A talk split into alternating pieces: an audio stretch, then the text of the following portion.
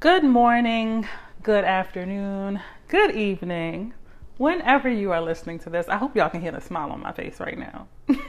I hope y'all can hear it. But thank you.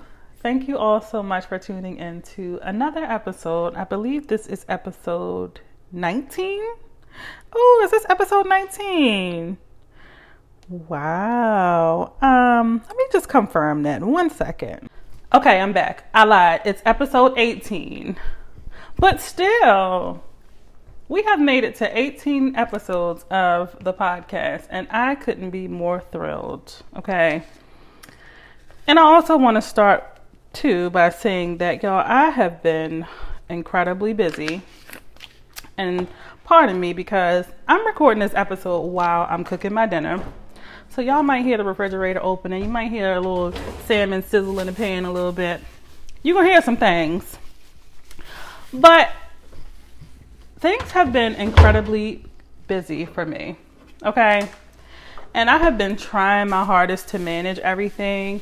Um, I think I mentioned on another episode that I am or at that time I was four classes away from graduating. Y'all y'all will not believe what I just did. And I just want to be so transparent with y'all cuz this just made me so mad.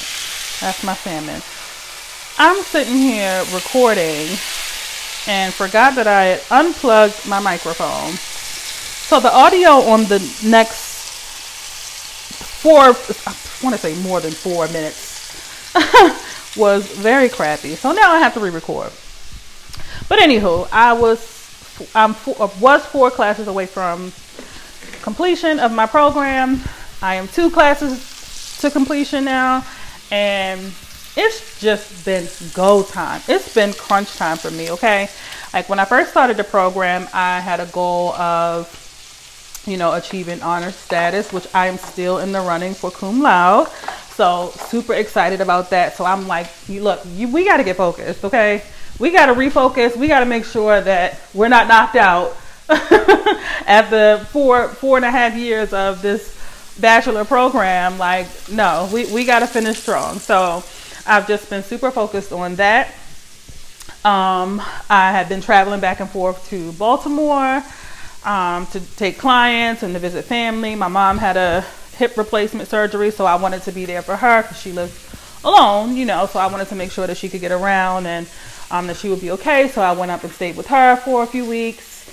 Um, you know, and then among some other things, some other good things happening, like, you know, traveling and, um, you know, I had a lot of events planned on my calendar and it's just been, life has just been busy, y'all.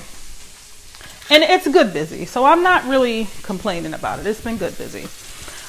And then obviously preparing for graduation next year. So I'll finish my program on Christmas, December 25th, and then I'll graduate in March in Phoenix. So just preparing for all of this. Um, you know, going back to Baltimore in December, preparing for life. Things have been good. But I just didn't want to drop the ball on the podcast because, as I said, like, you know, we're 18 episodes in now. You know what I mean? And like this is my baby. This is my baby, yo. I can't I can't like no, we, are not doing that. We're not giving up on you deserve to be here. So I wanted to hop back in and I have a really good episode for y'all today. I say that about every episode because they're all good. They're all good. but this one is going to be really good and it's going to be a really heavy reflective moment for me as well um, as I'm sharing some of these things with you guys. And, you know, I do apologize for not starting this episode with a poem child because y'all been eating the poems up. y'all have been eating the poems up. But I didn't have one for this week's episode, so I'm like, you know, but we still got to get it out. Still got to get it out. Um, but yes. So without further ado, this week's topic is about help. You deserve help. You deserve help. And I especially want to dedicate this episode to anyone who is kind of stuck in this hyper independent cycle of, you know, I got to do it on my own. I got to make sure this happened. You know, I got to, whatever. I'm not asking anybody for help. I'm going to do it. I don't need anybody's help. Just stuck in that hyper independence. And whether that came from, you know, not ever having the resources or not really having anybody to go to for help or th- feeling like you didn't have anybody because sometimes, you know, we have people to go to for help. We just don't utilize them out of fear of rejection, out of fear of being judged, you know, fear of, you know, having somebody throw it back in your face. That's the one that you'll hear most often is like, I don't want anybody, you know, to be able to say they did this because I don't want nobody throwing anything back in my face. Y'all, we have we have to get out of our heads when it comes to help. And this is one of the things that I want to connect the dots for with help. I think for some of us, asking for help means that we've lost control. It means that we can't. It means that, you know, we are weak, we are inferior, we are um, not worthy. It means that, you know, we, we, we should be looked at as less than because we need help. And that couldn't be further from the truth. At the end of the day, you are one person, one single solitary person.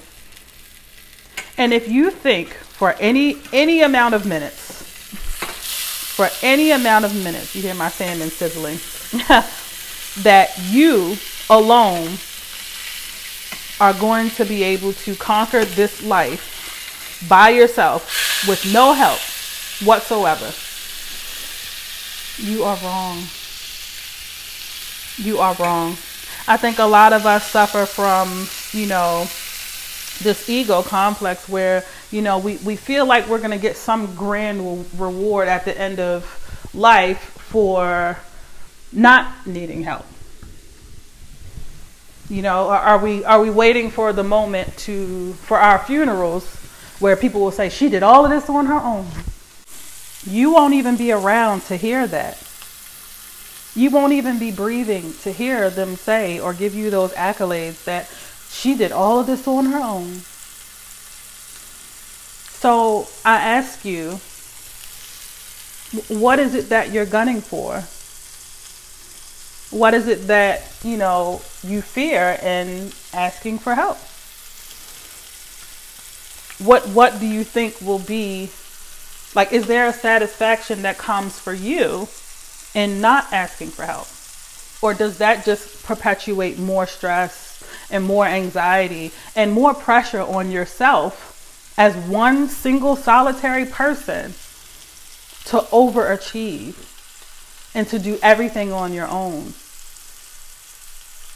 And then I want you to think like, I want you to think about, you know, for those of you who have children, what, what you're teaching them. At the end of the day, now, and I'm not even saying you should be asking for help from a partner, a romantic partner. Um, you know, we're not speaking specifically about relationships here, but even when, when you have children and you know you're afraid to ask for help you kind of you, you, teach your, your children the same thing because what what oftentimes happens is when they start asking for help what do you do? You shame them. You yell at them. You fuss at them because you're you're expecting these adult um, this adult hyper independence from a child who, who hasn't even fully formed in, in their brain yet. From a child who's barely washing themselves properly. You're expecting them to be hyper independent and you know, like you ever see people that praise the independence of children like, "Oh, he's so smart. He's so independent. He loves doing things on his own." And he Where do you think he gets that from? Or why is that something to now now I will say as as children grow, you know, that may be something to celebrate. You know, you're excited that they're exploring things and you know, they're spontaneous and they're, you know, they're curious about life, which that's that's natural for children. But we also need to teach our children that it's okay to ask for help. Especially when it comes down to things when you know, when they get into school and they, they start to need help with their homework and it's like if Johnny had three apples, Taryn, if Johnny had three apples, Taryn, you know this. Why are you yelling at him? Why are you fussing that he needs help? We a lot of times lose our patience with people who do need help because of our own hyper independence. And that's not fair. It's not fair for the people that you're around. And then a lot of times, you know, when people do suffer from that hyper independence and they, they fear asking for help, you know, what ends up happening is they start to create an expectation that people should just know, people should just do, people should just understand. You know, when it comes down to them expressing like maybe things that are going on in their, their life, or, you know, instead of directly asking for the help, they throw hints.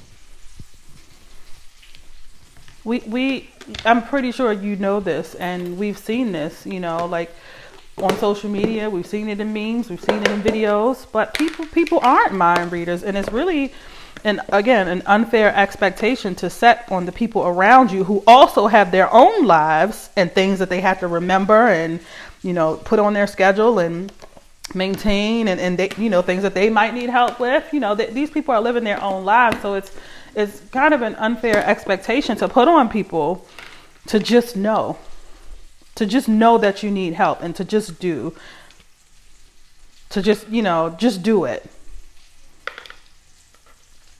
that's not fair.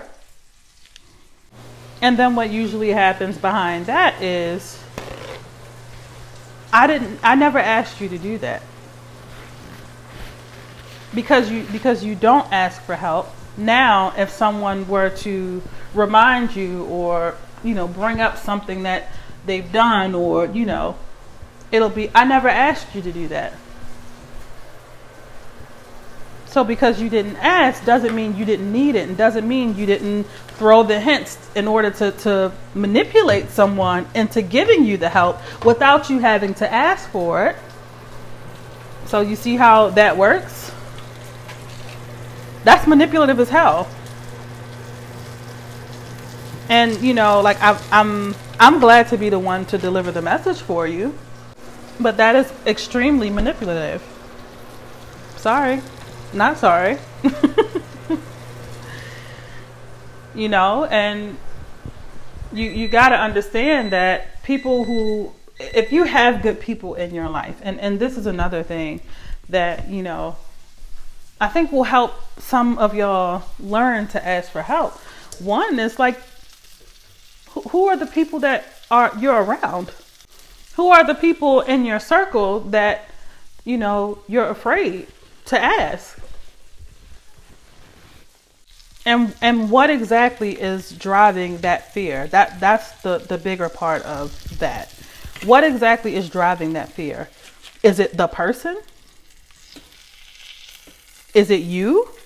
That that you're conjuring up stories in your mind about how this person will respond or or what they'll say or how they'll judge you? Are you judging yourself? And then internalizing that and projecting it onto other people to to make you know and have them feel like they're the ones that's judging you when it's really you are you ashamed like is it shame that's driving your fear I think a lot of it too is, you know, the fear of having to explain to people how you got in in the position where you need the help. And if if that's the case, then one, you you know, a, a major thing is you have to reevaluate your decisions, you know, and when you ask for help, be be honest, be transparent.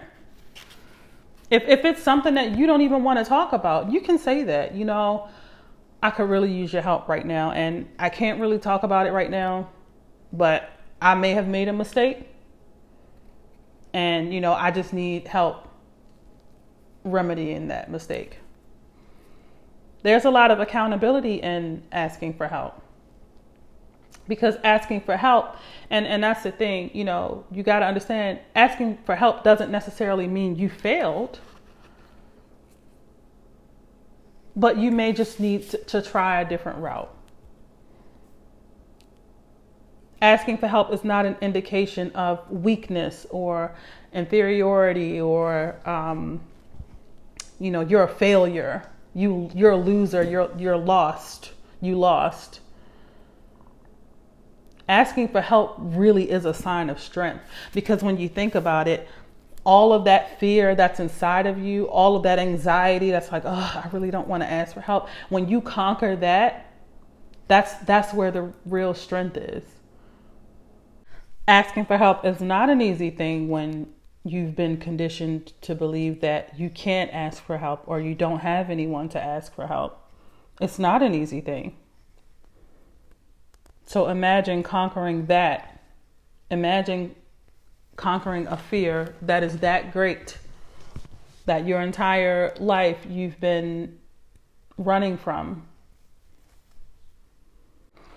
I really want to take a deeper dive though into the fear of rejection when it comes to help.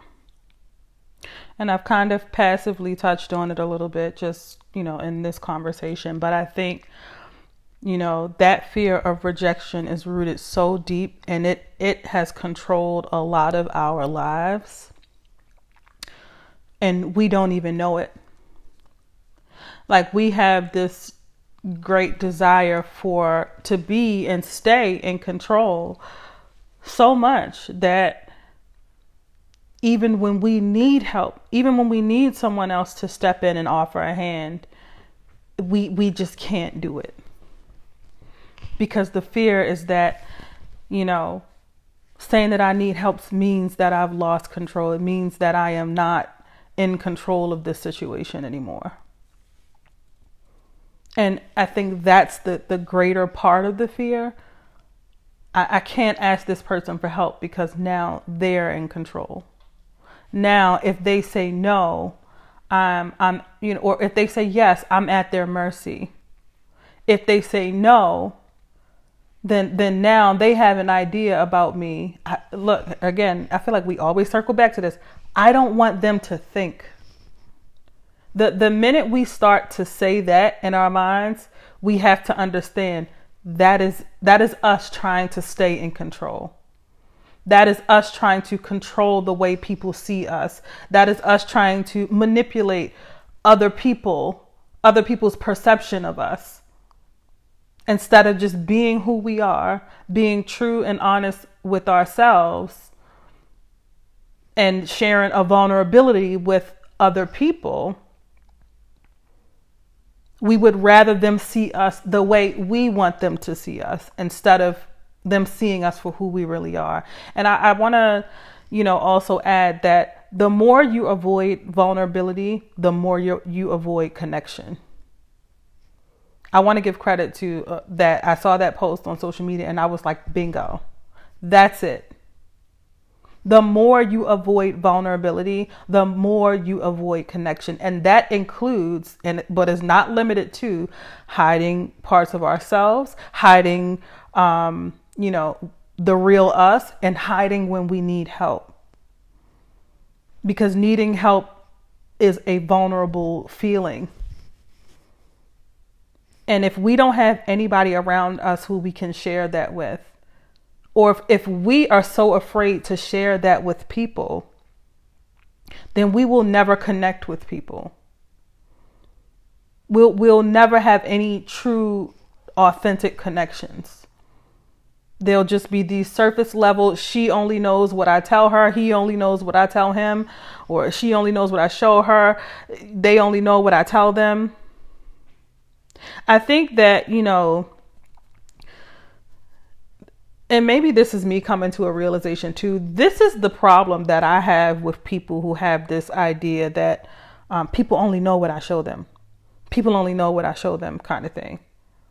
Because it comes off as if, like, you think that because you're not showing your full, true self to people, um, that you are winning in life in some way.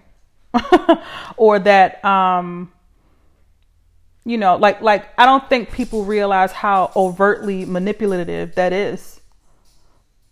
Where it's like you know i understand not putting all of your business on social media. You know there is a such thing as like moderation or you know obviously we we, ju- we just don't want to live our lives for social media. But when we are intentionally like distorting the parts of us that make us human and that that you know, allow us to be transparent and vulnerable with people. Um, we're essentially just hiding parts of ourselves that that honestly a lot of y'all just don't like. You don't like that part of yourself, and that's why you're not showing it to people. You want to shape the way people see you. And I don't know if I want to say I don't know if I want to say that that's okay at the end of the day, you know, you don't owe it to people to be, you know, all out transparent and just be like, I want everybody to know and see who I am. And, you know, because I think we, we think of it in that, that extreme way. Um, but you owe it to yourself to be honest about who you are. You owe it to yourself to be transparent about who you are. Now, obviously, I'm not saying you get on social media and be like, I need help. hey guys, I'm I'm going up for eviction. Anybody get like obviously, you know, like I said, we, we don't have to think of it in such extreme forms where you know you're just showing everybody everything about you and you know, but you know, because there is some protection in you know not sharing yourself with people who are uh, have malicious intent against you and ill will against you.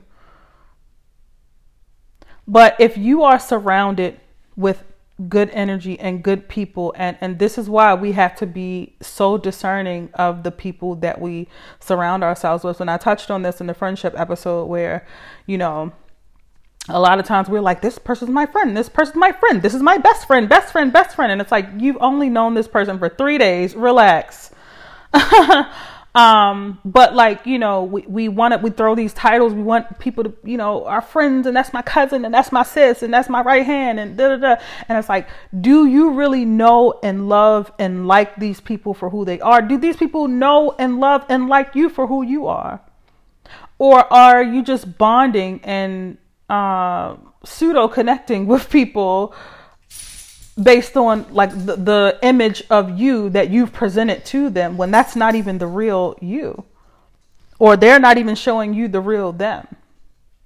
They don't even know that you're struggling at home. They don't even know that like your heart uh, was broken. Like this, this is especially true for the, the people who are like oh um fuck men I, am I'm, I'm done with dating. I'm i'm i'm just not you know i'm i'm good on my own. And uh, like they they try to build up this facade that like they are almighty powerful by themselves for themselves with themselves. When the truth of the matter is they are discouraged. Instead of saying i'm discouraged about the dating scene right now they're like, ah, no sweat off my back. I'm cool. Ain't nobody gonna stress me. They make all of these think pieces and, and long dissertations on TikTok and all that, but they are they're so good. They're so good on dating. No, you're discouraged. The the vulnerable part of you, you know, has to be able to say, "I'm discouraged." It takes a, a brave person to just say. I don't know what I'm doing wrong. Maybe I, you know, is it me? and you know, not to say that you should blame yourself for for anything, you know, but like I think we we have done a, a fantastic job of suppressing the the more vulnerable needs or the more vulnerable feelings and you know pushing out the the the hurt parts of us. The the um what's the word I'm looking for? Like the parts of us that we want people to see. We want people to think that we're strong and and we don't need nobody and we're we're you know. And I'm I'm not by any stretch of imagination saying that you need a man or you would whatever floats your boat. I can tell you one thing right here right now. I am not a person who will ever um, conform to the belief that I don't need a um I don't need a man quite frankly. Um, life is beautiful when you can find someone who to live that life with. I was talking to a friend, just a little sidebar, and um, I was explaining to her, like, you know, I didn't want to buy a house until I got married. And she was like, so you're to let, um, you're to let a man d- d- uh, dictate or decide, like, you buying a house or not? I said, why would I need a house if it's only me and my dog?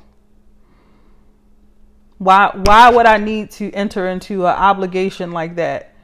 That's to leave me uh, paying for everything. That's to leave me fixing everything. And i have three bedrooms and it's just me and my dog. And i have this entire house. Like i, I rented a house.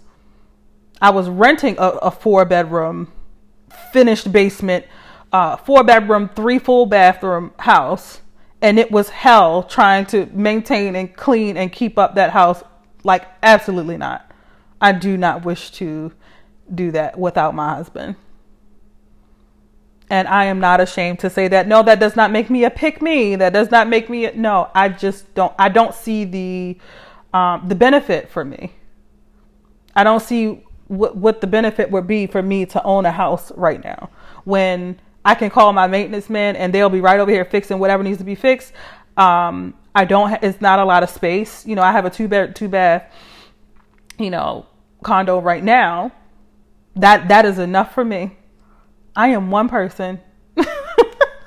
I am one person, and I, I I just wouldn't. I don't want to set myself up to put that much on me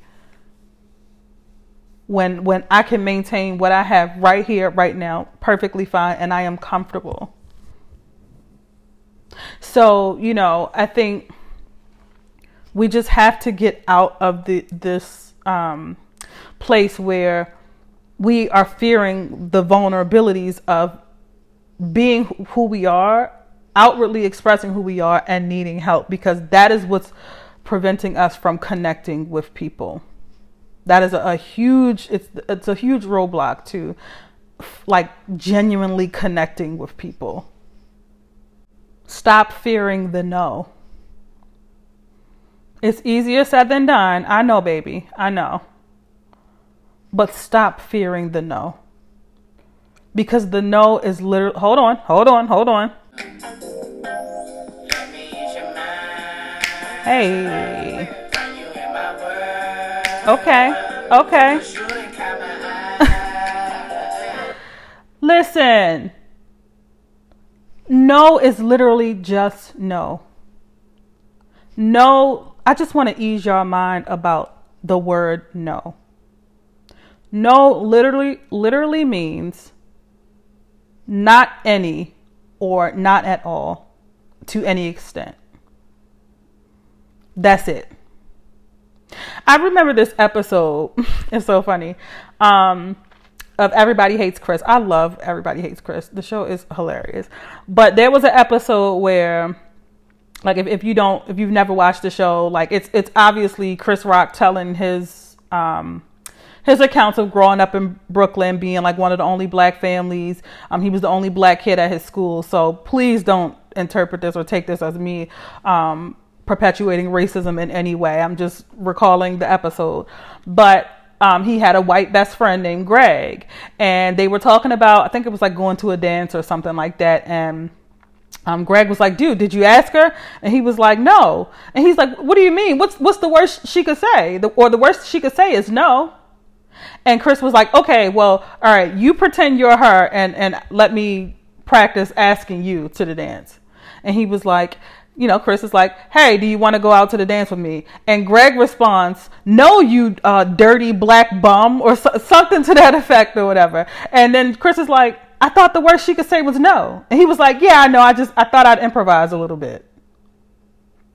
Like it's it's funny, but the, I think the message there was like, no literally means no, but sometimes when we hear a no, we hear no, you you dirty black bum or or whatever. Obviously, not those words. But when we hear no, it's like it it translates in our minds and our, our hearts, our anxiety. Like our anxiety will transform that simple word, no, sorry. Uh, I can't. Unfortunately, I won't be able to. Our mind translates that to fuck no. Excuse my language. Fuck no. We, we like our anxiety will take that that one phrase or short no and turn it into something that will crush us. That will crush us. You know why? Because that was the fear all along. So we turn it into something completely different. We turn it into exactly what we were expecting. We have to take people's words at face value. And we have to work on not internalizing these things to mean something negative about us. When somebody says, I can't, no, I can't do that, it literally means they can't do that. They don't have $10 they can't give you a ride. They can't make it to your football game. That's all it means. It doesn't mean you suck at football. I'm not giving her a ride because she never has any gas money and she never, whatever. I'm not giving her ten dollars because the last time I gave her ten dollars, she da da da and I just give her ten dollars just so she can buy some blah blah blah.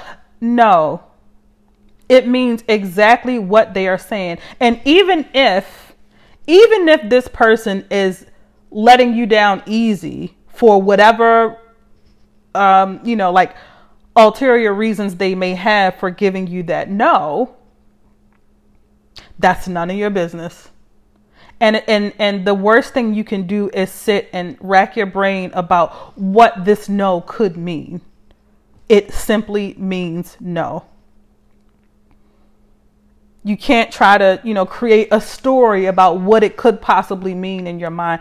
I want to put this in perspective for you so that it makes total sense. And you can take away from this you know or walk away from this conversation feeling much better about a no. When we watch law and order svu or forensic files or first 48 or whatever. And we see all these you know all of these crime shows and and they show the instance where the, the girl goes to the party and um, she gets a little too drunk but she's coherent enough to say no to these guys who are trying to you know sa her or or grape her. We gonna say grape. You know when she says no and, and we learned this in elementary school. No means no. You you're not you're not as as the guy you're you there's no reason why you should be sitting here trying to find some gray area in the no. Even if she says it like no. Or if she says fuck no. Excuse my language again on either end of that spectrum, the no still means no. It doesn't change. So we have to get out of our own heads with what this no could possibly mean. And hopefully that helps you to take away some of the some of the fear. Or even it just simply think about a time when you had to say no for whatever reason somebody says, "Hey, do you are you coming to my birthday party?" and you have to work. You couldn't get off. You have to say no. I mean, you don't have to say no, but I mean, you you get where I'm going. You have to say no. And it's not because her last birthday party was a da da da, or I don't like the way she dressed, or it doesn't have anything to do with any. You just had to say no. And even if you didn't have to say no for any um, external reason, like, oh, I had to work, or oh, my car broke down, I got a flat, whatever, even if you just don't want to go, the no is still a no. So when when other people say no to you, don't take it as a rejection of you. They just can't accomplish the task. Um, like I said in, in the original definition, to any extent. They can't, no, not at all, to any extent, they can't accomplish whatever you're asking of them. Period. When you come to people for help, you have to practice not trying to be in control of what they might say or trying to premeditate what they might say. I knew you would say no. See, this is why I don't come. No, stop. This is one, this could potentially be one instance where they couldn't, even if it was five instances in a row where they couldn't. They just can't. You can't control how people or, or what people can and can't do for you or how they can and can't help. At the end of the day, you know, the only part of the, the situation that you can control is you. You control your reactions to that rejection. Um, you control how you ask for the help. You control what you're asking for. You you can control, you know, the need or what you need, explaining to them what you need, those are the things that are within your control. I want to also talk about the fear of being judged.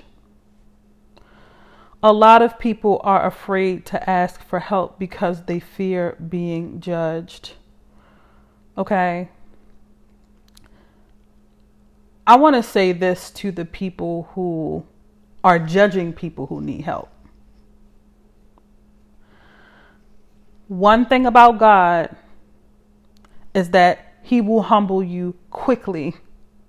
Wh- whoever, whatever deity you believe, whether it's God, the universe, uh, whoever, you will be humbled really quickly in any instance where you feel like you have the right to judge someone for whatever it is that they need help with. I want to circle back to this simple example of your child coming to you saying that they need help with homework. Why are you upset that your child needs help with their homework? Now, I understand we're not talking about the children who play those little games. They just don't feel like doing it on their own because they want to get outside to their friends and all of that. We, we, we know the games. Look, we didn't all been there. But when your children genuinely need help, you can't you can't get upset with that. You can't judge them in that way because now you're teaching them to feel shame for needing help. And as I said earlier, perpetuating a cycle of not wanting to ask for help because I have to figure this out on my own, or else my mother's going to be mad, or else my mother's going to yell, or else my father's going to beat me my father's going to look at me. He's going to be disappointed in me if I need help with this. We should never make anyone in this life feel like shamed for needing help for any reason. I think one one of the things that, you know, we all could benefit from is learning empathy. This is where empathy comes into play a lot of people lack empathy, and I don't think they even realize it. They lack empathy for things they don't understand or circumstances that they've never been in, uh, situations that they've never experienced. They lack empathy. I had a friend, um, and I, I don't say this to to paint him out to be a bad person. Um, but I say this as an example where he grew up in an entirely different, like, you know, different place, different circumstances, two parent household. You know, a lot of the um, traumatic or, or tragic situations that occurred in his family and life weren't because of like uh, parents inflicting more trauma onto their children. These were parents that created a, a beautiful life for their children, um, but their their circumstance, their unfortunate circumstances came from like tragedies and, and car accidents and death and that kind of thing. So his life was entirely different. Where I felt that at times he didn't understand some of the things that I was going through, or like some of our other friends, you know, he didn't understand, and he he judged them very critically because he didn't understand. And you know, I think we rob ourselves sometimes of of again that connection with people when we immediately rush to judgment, you know, for for the for the stories that you're hearing and for the the experiences that you didn't have. I I personally like to hear people's experiences. I like to understand like what makes people who they are, free of judgment. Now I'll say I want to say this because I feel like I have to say this. Um, when we're talking dating and intimate relationships and and you know looking for long term commitments and things of that nature, um, you know we do have to be discerning of people's experiences, not necessarily the experience itself, but how those experiences shaped those people and where they are today. So we can't forget that part. Okay, it's it's one thing when somebody's pouring out their life story to you about this happened and this happened and this happened, and they are letting that story kick their ass. They have not made any changes in their lives. They're not working toward any healing. They're not in therapy. They're not doing anything to help any part of their situation except just telling everybody the story and hoping people will just, you know, feel sorry for them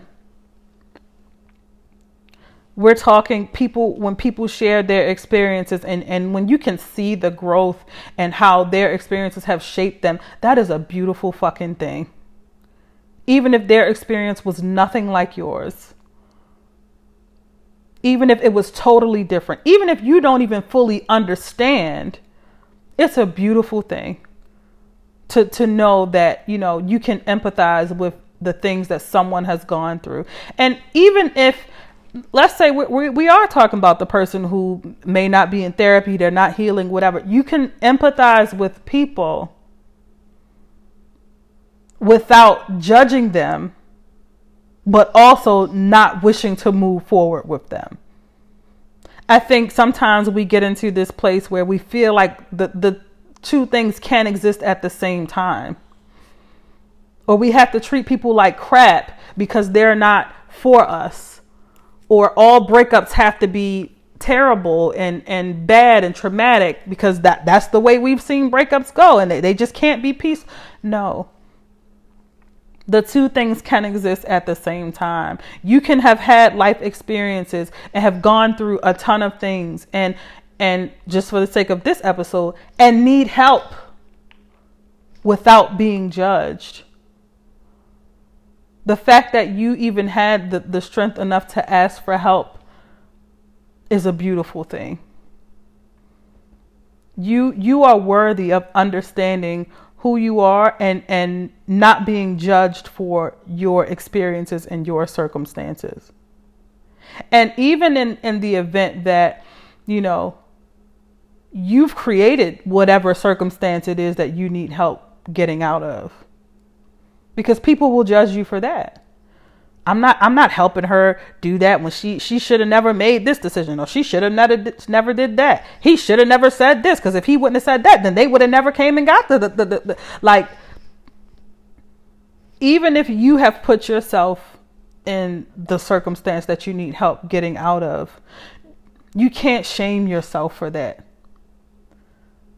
You have to accept the accountability for it.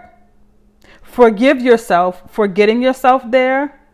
Make a plan for getting yourself out of there, whatever the circumstance is, and stick to it. And if you need a little help ex- executing this plan, so be it. These are the things that, you know, you want to bring to people when you need help.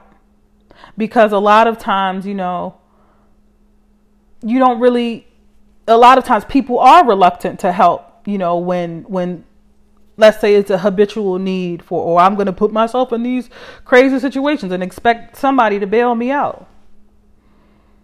You know, when when it's a situation like that, people are reluctant to help. But people are more, you know, apt to help when you come up when you say I have this plan. This is my plan. You can be vulnerable enough to say, you know, hey sis, look, remember when you told me not to do such and such? Well, I did it and it got me in some mess. You know, I, I probably should have listened to you. That's another thing. But just for the sake, I probably should have listened to you. Here's my plan on how I want to get out of it. But I need your help with XYZ. You think you can do that? as as the person on the receiving or you know the receiving end of, of that story or that um, ask for help it's either going to be a yes or a no. But i would feel more comfortable with giving a yes to a person who has a plan of action. I would feel more comfortable with that i would even feel comfortable with um Somebody being honest enough to say, I don't have a plan, but can you help me?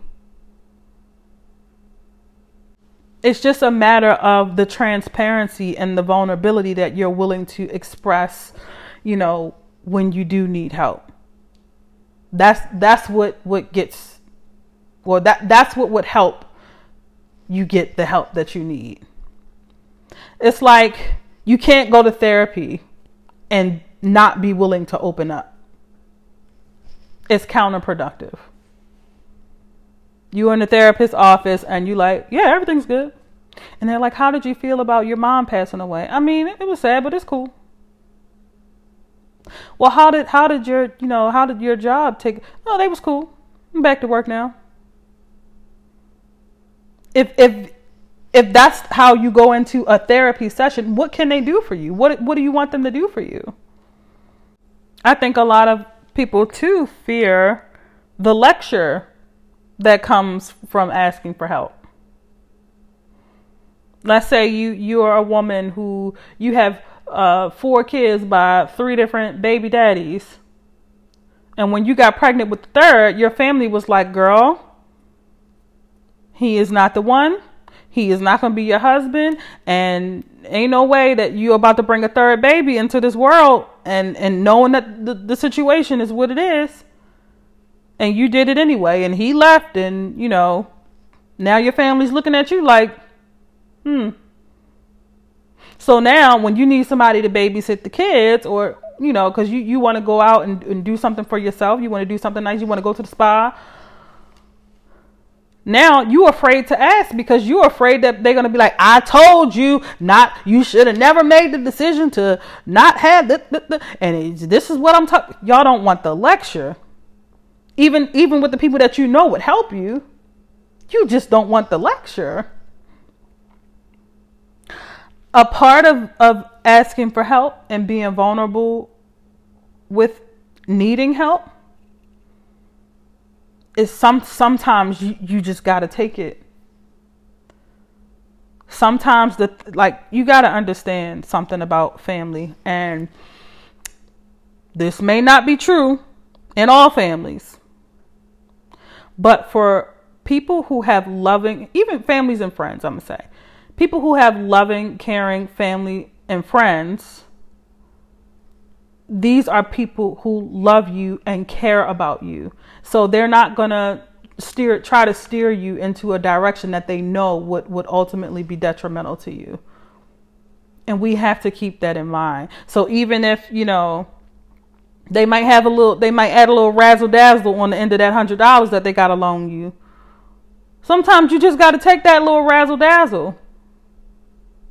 Or sometimes you could just say, listen, I know I messed up. I know, you know, this, this is not what you wanted for me, but I have to learn on my own.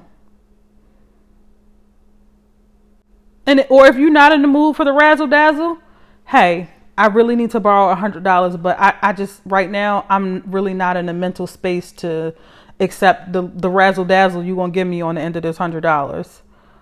Like I'm in a really vulnerable place right now, and if we could talk about this at a later time, that would be great. Speak up for yourself. You you you can do that just because you need help doesn't mean that now you you have to allow people to run all over you and, and talk to you any kind of way and you know kick you while you're down never absolutely not if if the time does not call for that for you mentally you're not in the space let people know. And again don't fear the no. Because if, if you don't want to if, if you are um saying no just because i don't want your razzle dazzle on the end that's a you problem not a me problem. That's a you problem i'll i'll find somebody else to ask for help i want to touch on too you know just the feeling of indebtedness that we think will come with getting help from somebody. Unless you in a bind, Nate. Unless you need Nate Andrews, you're trying to sell some cars for Nate Andrews and you need a little advance. You are not indebted to a person in this world for any reason. Okay? And if their help comes with a stipulation of some sort of benefit to them, reject it. Reject that. And and I mean that, you know, in the most disrespectful way. I don't mean um because I do think that there's some some um encouragement that comes with people who want you to help yourself right? So like you you reach out and you ask somebody for help and they're like, "Listen, if I do this for you, I need you to stay on the right track. I need you to make sure you're, you know, blah blah blah. Like this is what I need you to do in order to keep you out of these messes." I don't mean like that. I mean that if this person is um, if you're asking somebody for help in your most vulnerable moments and it becomes quid pro quo a little this for that. Um, I mean, well, what you gonna do for me if I absolutely not. Absolutely not. Like these are the people and and sometimes sometimes it may not sound like that. Sometimes it may not sound like what you're gonna do for me. Sometimes it sounds like yeah, I'll do that for you. And but you but you can hear how in the mind, the mind is already mentilating what what they can get out of you. And the thing is, we we know most of the time we know. Most of the time we know when people are expecting something in return. But I, I do want to be fair and say that most of the good people in your life who um, who actually want to help you, all they want in return is gratitude. And I feel like sometimes when people are in vulnerable spaces and they need help, it's like, I'm not kissing your ass because you helped me with blah, blah, blah. It's not about kissing ass, but it's more about showing appreciation for, you know, somebody helping you in, in a tough time. And, and that can come in the form of a thank you. I really appreciated this. This really helped me. And and 10 times out of 10 you would never hear about that situation again. But I think what happens is, and I, I kind of want to go back a little bit to where I said the people who are like, I never asked you for that, where you kind of, somebody's just offering you help, offering you help. And you're like, I never asked for that. Those are the people who I feel struggle to show gratitude. Because it's like, because they didn't ask, they don't feel like they're obligated to, to show gratitude for someone doing something nice for them. there is a such thing as manners. And I, I really would like more people to tap back into that, those things that we learned in in grade school. Just general manners. Thank you. Please. Please and thank you. That's it.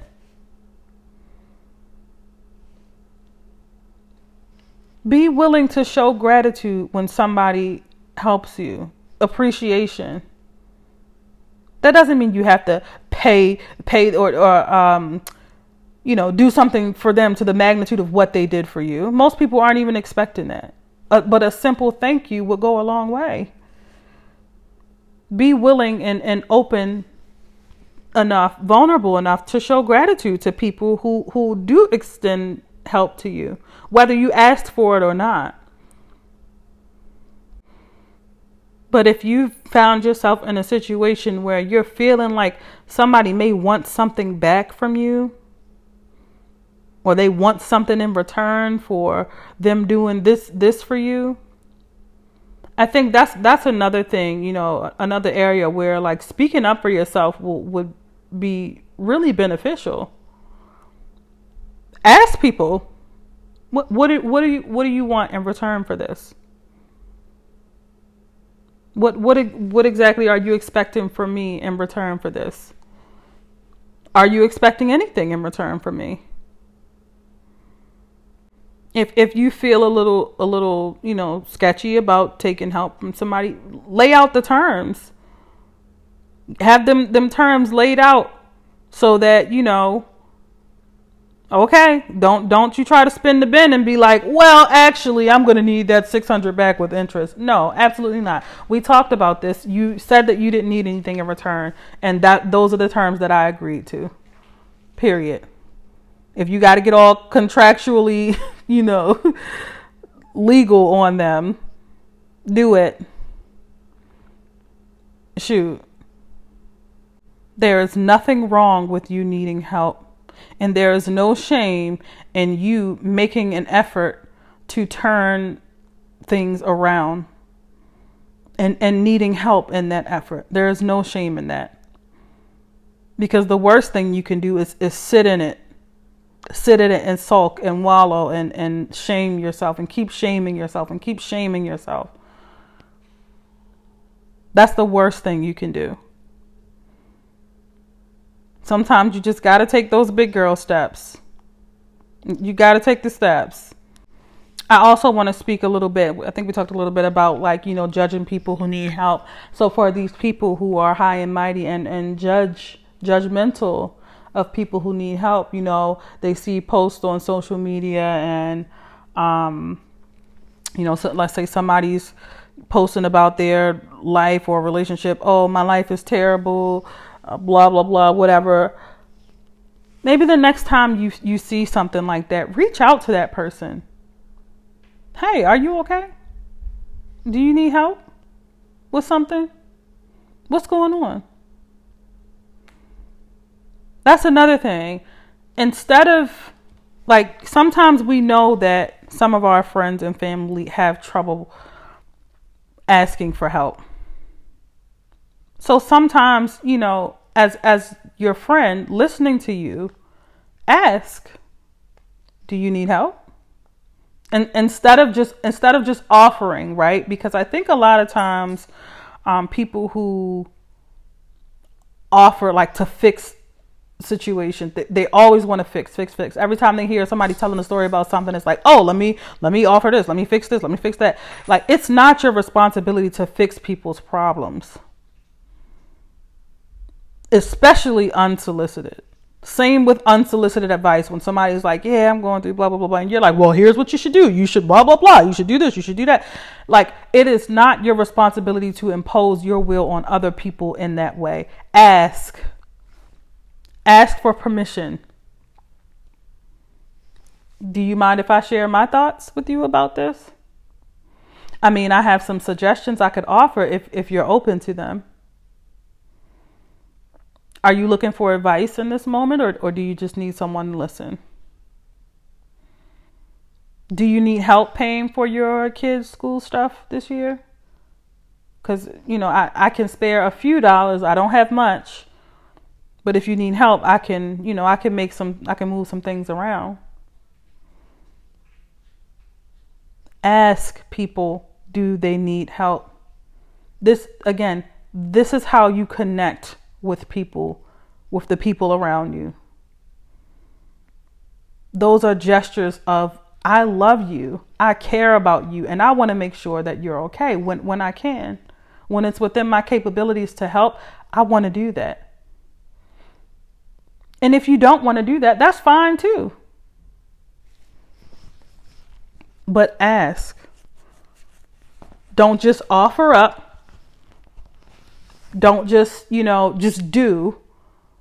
Ask. That way it's it's an e- an equal vulnerable exchange between the two of you. Sometimes I, I I I can honestly say like, you know, for me it is it is hard to to ask people do they need help? And i think a part of it is because i i can be very critical mm, i ain't gonna say that. Not critical but i'm very sensitive to um, manipulation tactics and like you know I, just to put it quite frankly i don't like when people throw hints.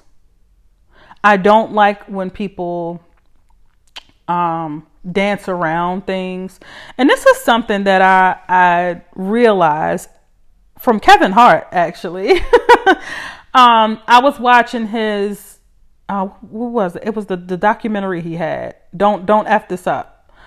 Um, and in one part of the documentary, his father, who actually just passed away, and so rest in peace to his father. Um, but you know, him and his father didn't have the best relationship growing up, but they were, you know, rebuilding their relationship, you know, in his adulthood. And um, it was at one point where the father was kind of like throwing hints about things that was going on and how he needed this, he needed that. And Kevin like pulled him to the side and was like, Dad, you, you don't have to do that. If you need help, just just ask. Just say you need help. Now at that time, I for whatever reason, and this could have been like a trigger for me, but hearing him say um, if just ask me. I was cringing at the like hearing him say that. And something that I, I assume, like I said, I think I've mentioned this on another episode, but like those feelings, uh, of moments where I feel cringiness inside, um, are usually like something being triggered in me, you know, that that is uncomfortable for me. And I realized in that moment in watching that documentary that that I struggled to ask people for help. And seeing him say that to his father. In my mind at that time i was saying like that was a very asshole thing to do. Like why is he acting like you know like he he oh he gotta ask him and did it like you know. And i i don't know i had a very strong emotional reaction to that. And like I said, I had to realize like that's because you struggle to ask for help. So when somebody comes to you and says, just ask me, it, it would make it would have made me uncomfortable. It would have made me so uncomfortable. And then it wasn't until I had that exact experience where I was in a position to help someone and they were completely dancing around it. Um, they were doing all of these like different um, manipulation tactics. And here's the thing, and maybe I should do another Let Me Ease Your Mind on manipulation because sometimes the manipulation doesn't have to be malicious, right? It doesn't have to be where they're trying to hurt you or whatever. But sometimes people, the only way people know to communicate is through um, manipulating people. Um, you know, and I'm not saying that that's a good or bad thing, but sometimes the d- direct approach is not best for them. So, you know, when I experienced that, it was a situation where a friend of mine, we were all in a group chat, and she would often like put things in the group chat about hair. And then it was like, oh, I just don't have the money. Oh, I um I'm gonna be late. I gotta gonna be late on my rent because I need to get my hair done. Um, you know, it was like she would just do do little things like that in an effort to get me to say, I could just do your hair because you know obviously we were really close friends, so you know she knew that I I wouldn't charge her like the full price for the hairstyle.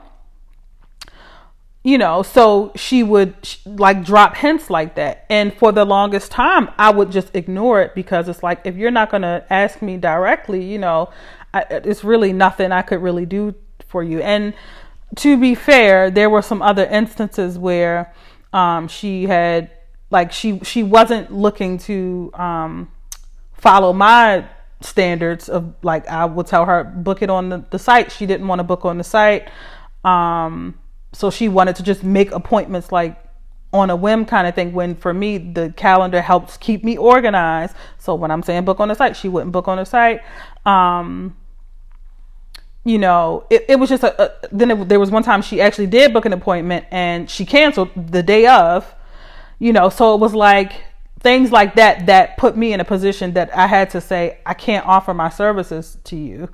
No, you get what I'm saying? Like knowing that part, knowing the the the details of the the past appointments. So I couldn't in good conscience and respect for myself continue to offer my services for, you know, this person. So I said nothing. And then it came to a point where, you know, we ended up having the conversation where I said to her, you know, I'm not going to offer my services to you. I don't do hair for free. Um, I can, you know, charge a, a discount for my friends, but it, it won't be a free service. And why would I offer my services to you knowing that you've canceled day of on me before and you don't want to book on the site? You want you want things to to go your way and it just doesn't work like that. You wouldn't do that to the Africans if you went to the Africans, you wouldn't do that to any any other stylist out there. So you're expecting me as your friend to be flexible with you when when your flexibility with me was none. You you couldn't follow my rules. You couldn't keep your appointment. You get what I'm saying? So you know she understood when I when I put it that way. But it was it was like it wasn't until I was in that situation that I understood why Kevin Hart would would pull his dad to the side and say that because you know sometimes it's it's it's better to just be direct about what you need rather than thinking that people should just know or people should just offer just because it's within their capabilities to do. Just because you know they have it, just because you know that, that they have this talent or um, they have this money or whatever. Just ask. I want to touch on this one last point and then I'll wrap this up. And this is going to be heavily geared toward women. Okay? Learn to ask for help in your relationships. I always have this or had this mindset that women in relationships typically want to feel wanted, men in relationships typically want to feel needed, and that doesn't negate the those needs in one another. So that does not mean that men don't want to feel wanted or women don't want to feel needed, but it it just basically, you know, the the primal needs in, in each of these each of the sexes is usually a, a want and a need. Men wanting to feel needed. this is why we, we have a lot of these gender wars about, you know, women being too independent and, you know, like men, it's not that men don't like independence in women. They don't want to feel unnecessary in her life. I always think about um, the best man holiday. I don't know if you guys remember when Jordan was dating a white guy and he was like, Sometimes you act like you don't need me. And she was like, I don't. And it was like, oof. Oh, wow. you know, and I want to say they weren't talking. And then it was like she finally realized, like, you know, I, I do need you and I do love you. I think the desire to feel needed is important for men. It's, it's so important for men. Where women don't i think some women miss the fact that like even if you are an independent woman you can be an independent woman who still needs her man. Okay? Um, i always say i have no desire to prove to anybody that i can do it all on my own. I've, I've proven that to myself time and time and time again. I do not need to continue to prove that to myself. Baby i need you. Okay like when I'm with my man, I want to turn my brain off. I want to turn my brain off. When I am in the house and something needs to be done, baby, can you please, please? I know that I can do it on my own. I know that I can, I've mounted TVs in my house. I've fixed things in my house. I've put together entire dressers and desks and everything. I, I know that I can do that. I don't have to prove that to myself anymore or anyone else. But baby, I need your help. okay? Even if it's not to that extent, like I said, even if you are this hyper independent woman and you want to feel like, you know, almighty superwoman, find the ways that your man can help you.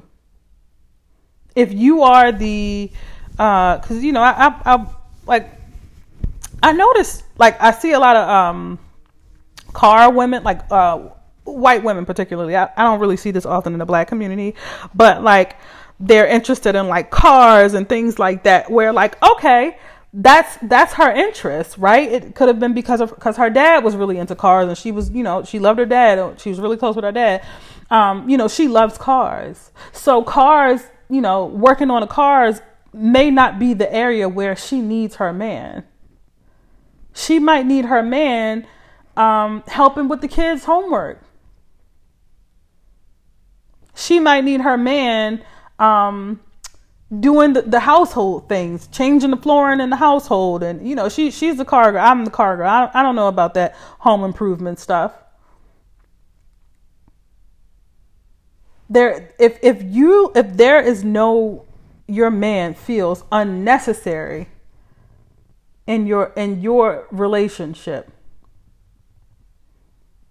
And I'm not saying by any means go out of your way to to make this man feel so important and necessary. But in any relationship the two of you have to find a spot where you fit. Okay? You have to find a place where where we fit together. We can balance each other out. Okay? That's that's just normal relationship etiquette. How how do we work together? If you're doing everything on your own you're taking the car to get oil changes. You're cooking in the house. You're cleaning in the house. You're taking care of the kids. You're um, making sure the kids get back and forth to school. You're fixing the car. you're under the hood, under the car, changing the oil. You know, like You're doing everything. Where does this man fit? Where where does he fit?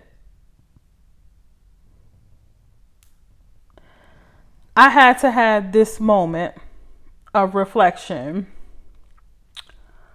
um where in a past relationship that was me. And a large part of that was because I didn't trust my partner to handle things. I didn't trust that he could handle things. And I can't fully say that that um, lack of trust was entirely my fault, but I will say it was partially my conditioning, the, the fault of my conditioning, um, and also partially fault of his actions and his inability to show up in certain ways. So, you know, I felt like I had to. I felt like I had to do all these things. I didn't, I wasn't able to build that trust and, and his ability to do or to take care of things. Which obviously caused, you know, it, that was a, a major reason why we, we didn't work. I had this people pleasing, um, I got to get it all done. I got to do it all. You know, in, in, some ways, it it wasn't even. I can't say it wasn't because, but it was it was largely rooted in my lack of trust for him, and my people pleasing former former people pleasing nature because that was old Brittany. Um, you know, and and just rooted in like I have to make everyone happy. I want to touch on this for a second. I did I did say that last point was going to be my last point, but I want to touch on this for a second because um, I grew up in a household where my mother and I said this before, but um, we have a much better relationship now. But that relationship was rooted in at that time do this, do this, do this, do this, do this. My mother would come home from work.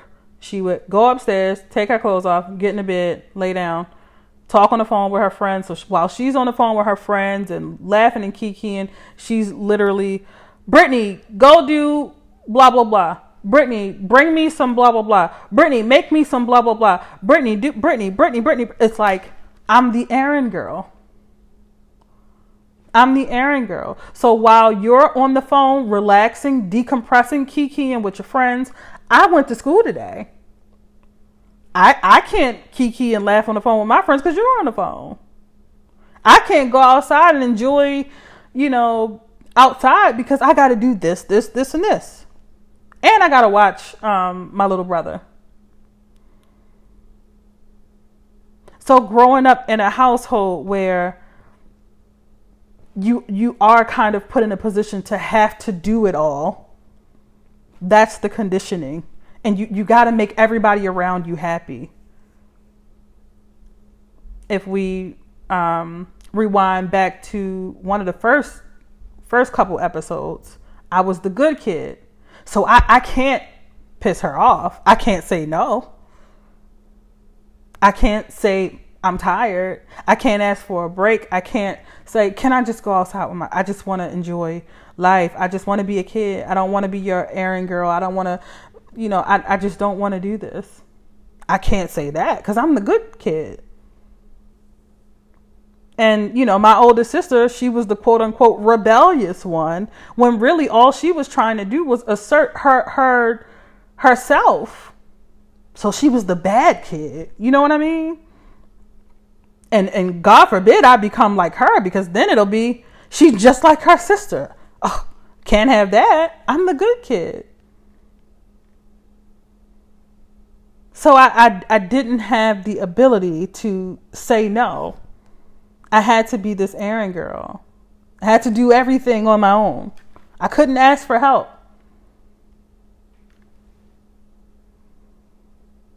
That that is a tough reality and I, I really implore anyone who's listening to this who may be a parent, I implore you to be more cognizant of that be more cognizant of that. Make sure that your children have ample time to be children and make sure that you are still taking care of your own needs and you're not um, forcing your children to take care of you and your needs every day. There's nothing wrong with a little, uh, hand me that remote. nothing wrong with a little, you know, like that, this and that here and there. But when your children's life's work revolve around taking care of you and your other children, you are robbing them. You are robbing them of the childhood experience and then teaching them that they have to do it all. Let alone conditioning them to grow up faster than what they should be. But that's that's a conversation for another episode. Y'all, ask for help. Ask for help. Get good and comfortable asking people for help. If you don't have people around you that you can ask for help, get new people. And this is help with anything. We're not just talking I need to borrow some money kind of help, or I need to borrow your ear, I need to, to vent kind of help, or, um, you know, my, my life is in shambles kind of help. We're talking success help. You wanted to start this business, reach out to some people in the same industry. See if they'd be willing to, to give you some, some pointers. You don't have to, to compete with, with, you know, this with these people that you could be learning from.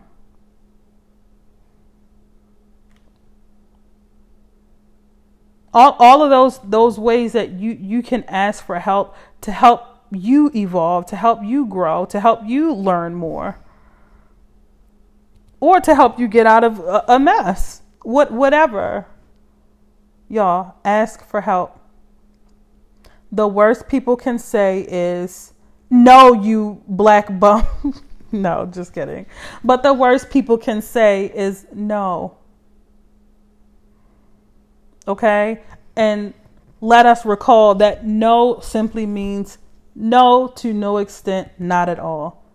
It is it is not within this person's capabilities to do. That's all that means.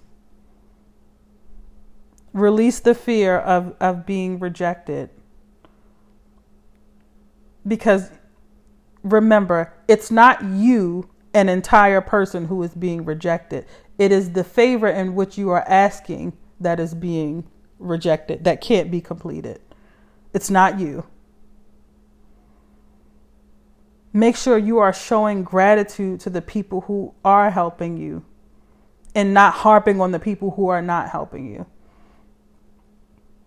I can't tell y'all how many times I've had conversations with people who I know I've shown up for and helped and, and been there for and done things for while they sit and cry on the phone to me about everybody who's not helping them. How, how do you think that makes other people, the people who have helped you, feel when you do that?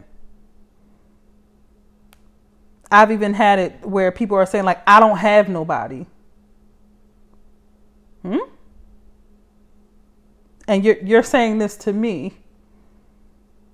So what what would you like me to do with that information? You do have people. You may not have everybody, but you don't not have anybody. And and that's the difference. Under understand that everybody can't help. But there's somebody who can. There may be a few somebodies who can, but everybody is not going to be able to help. And if your expectation is that everybody who uh, is in your life should be able to help, you have to lower your expectations drastically. Okay? Show gratitude to the people who can help. I know you've all have probably heard the saying an uh, attitude of gratitude. When you have an attitude of gratitude, you invite more of that into your life. When your attitude is, I don't have nobody, nobody's ever there for me, nobody ever looks out for me, nobody, oh my God, what was me? That is what you invite into your life. You will continue to have nobody because you're not even seeing the people who, the person you're on the phone with right now, who you do have. You're going to continue to have nobody. How do you think that makes that person feel? Because if if that were me, I would not want to help you ever again. I, I understand. Let, let me just say that I understand how you could feel that way, but you and I both know that you're literally talking on the phone to somebody who has helped you and has been there for you. So what is that? What am I invisible? So my help didn't mean anything to you. Okay, got it. So my help didn't even didn't even put a dent in in this feeling that you're feeling. My help didn't count.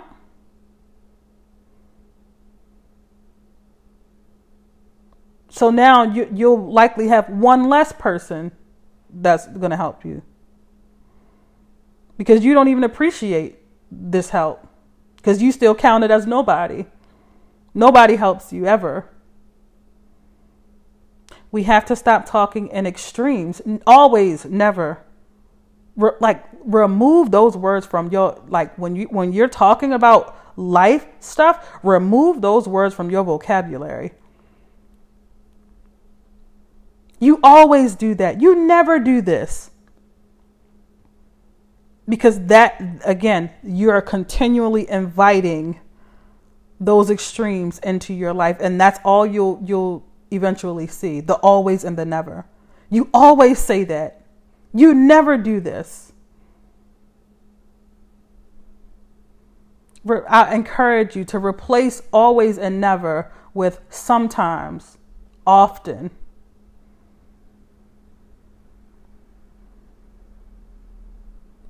Show gratitude to the people who have helped you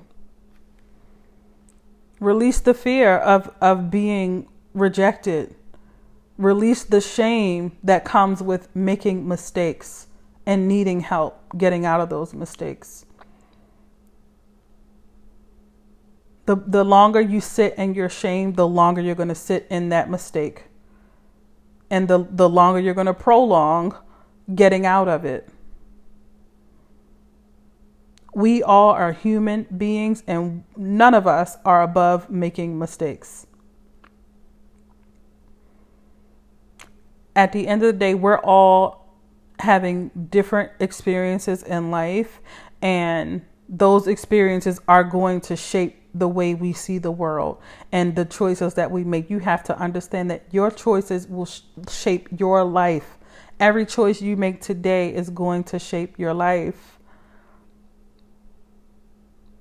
So yes, be be mindful of the choices that you're making. But understand that there is no guarantee or certainty in any of the choices we make. And and with that in mind, that also doesn't mean be reckless with your life. Just because there's no guarantee.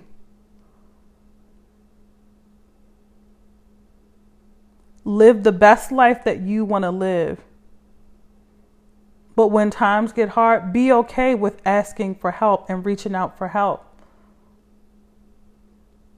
You are not meant to live and navigate this world by yourself,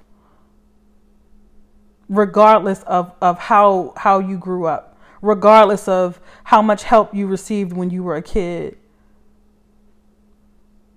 Just erase that from your mind, erase that idea from your mind because you can't change your history but you can change the way you think about it and the way that you see it now. You can change the trajectory of, of where your life is going to go. And you'll need help getting there.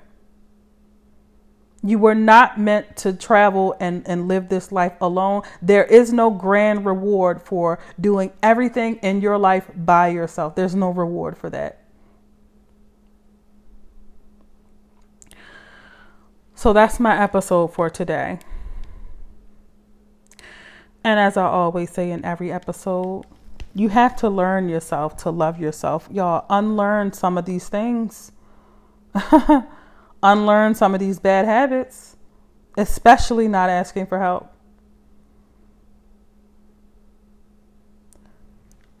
You have to learn yourself to love yourself. Love yourself enough to be vulnerable and learn to connect with people in that vulnerable way. You deserve that.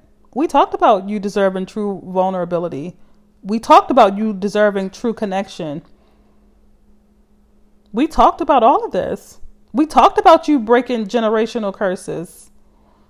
Okay? These are all things that you deserve, and all of that can lead us right back to you deserve help.